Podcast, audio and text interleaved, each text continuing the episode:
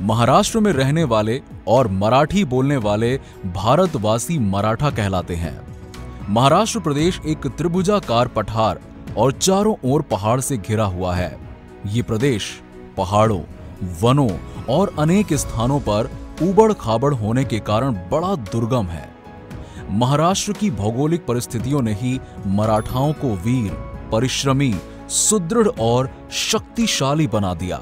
यहाँ की पथरीली कम उपजाऊ भूमि और स्वास्थ्यप्रद जलवायु ने मराठाओं में अनेक चारित्रिक गुण उत्पन्न किए।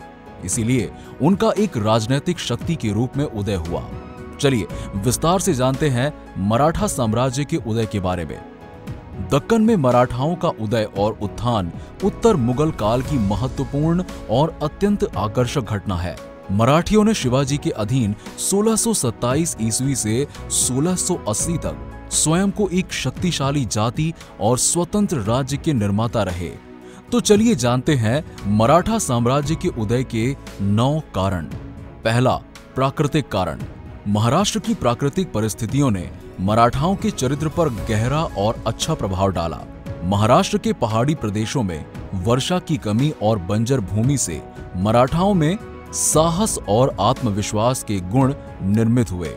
और वो आलस्य और विषय सुख के दोषों से बचे रहे। वो पहाड़ी प्रदेश के निवासी होने के कारण बहुत परिश्रमी बन गए और अपने प्रदेश में छापा मार पद्धति का आसानी से और सफलतापूर्वक प्रयोग करते थे। पहाड़ियों की श्रृंखलाओं ने उन्हें प्राकृतिक और मज़बूत किले प्रदान किए। साथ ही प्राकृतिक परिस्थितियों ने उन्हें अपने शत्रुओं से युद्ध जीतने में बड़ी सहायता प्रदान की। नंबर टू, महाराष्ट्र में धार्मिक जागृति। मुगलों के आने से पहले ही महाराष्ट्र में अनेक महान सुधारकों ने जाति भेदभाव को दूर किया और मराठाओं को एकता के सूत्र में बांधा। एकनाथ, तुकाराम, रामदास और वामन पंडित जैसे मराठा धर्म सुधारकों ने क्रमानुसार कई वर्षों तक ईश्वर भक्ति, कार्य, मानव समानता और परिश्रम की महत्ता के सिद्धांत का प्रचार किया। उन्होंने मराठा जाति में आत्मविश्वास और एकता के बीज बोए। शिवाजी के गुरु रामदास एक महान धर्म प्रचारक थे। उन्होंने अपनी रचना दास बोध के माध्यम से ये कार्य किया। नंबर थ्री, युद्ध कला और प्रशासन में प्रशिक्षण। अहमदनगर के प्रसिद्ध सेनापति मलिक अंबर ने मराठाओं को बड़ी संख्या में अपनी सेना में भर्ती किया। अहमदनगर में मराठाओं ने सैनिक पदों पर रहकर सेना का प्रशिक्षण प्राप्त किया। शिवाजी के पिता शाहजी भोसले ने अहमदनगर के कुछ इलाकों पर अपना प्रभाव स्थापित किया।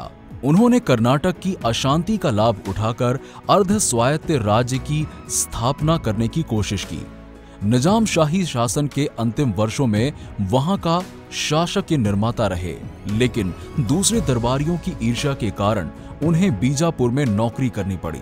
इसी तरह अनेक मराठाओं ने बीजापुर और गोलकुंडा राज्यों में भी सेवा करके शासन के विषय में प्रशिक्षण प्राप्त किया। नंबर फोर, साहित्य और भाषा का योगदान। मराठाओं को जहाँ तुकाराम के भजनों ने एकता प्रदान की तो वहीं एक नाथ ने उन्हें अपनी मातृभाषा से प्रेम करना सिखाया। मराठाओं की एक भाषा, एक धर्म और सामान्य जीवन ने उनमें एकता और सहयोग भरा। जिससे उन्हें अपनी शक्ति के उदय में सहायता मिली। नंबर फाइव शिवाजी का व्यक्तित्व। कुछ इतिहासकारों के अनुसार, मराठाओं के उदय का कारण शिवाजी जैसे योग्य राजनीतिज्ञ, कुशल योद्धा और महान नेता थे। शिवाजी के उज्जवल चरित्र और महान व्यक्तित्व का निर्माण उनकी माता जीजाबाई के कारण हुआ। उनकी शिक्षा और परामर्श के कारण शिवाजी मराठाओं को संगठित कर सके। नंबर सिक्स, दक्षिण के शिया राज्यों का मुगलों से संघर्ष। दक्षिण के शिया सुल्तानों और मुगल सम्राटों के बीच दीर्घकालीन युद्ध के कारण मराठाओं ने अपनी शक्ति का आसानी से विकास किया। दक्कन के शिया सुल्तान और मुगल दोनों ही मराठाओं का समर्थन प्राप्त करना चाहते थे। नंबर सेवन, दादाजी कोंडदेव का प्रभाव।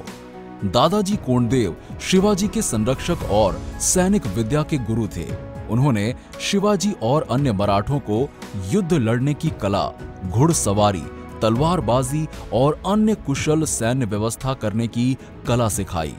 नंबर एट, आध्यात्मिक गुरु रामदास का प्रभाव। गुरु रामदास ने शिवाजी के दल में हिंदू धर्म के प्रति कूट कूट कर प्रेम भरा। उन्होंने उसे गाय, ब्राह्मण और धर्म इन तीनों की रक्षा की प्रेरणा दी।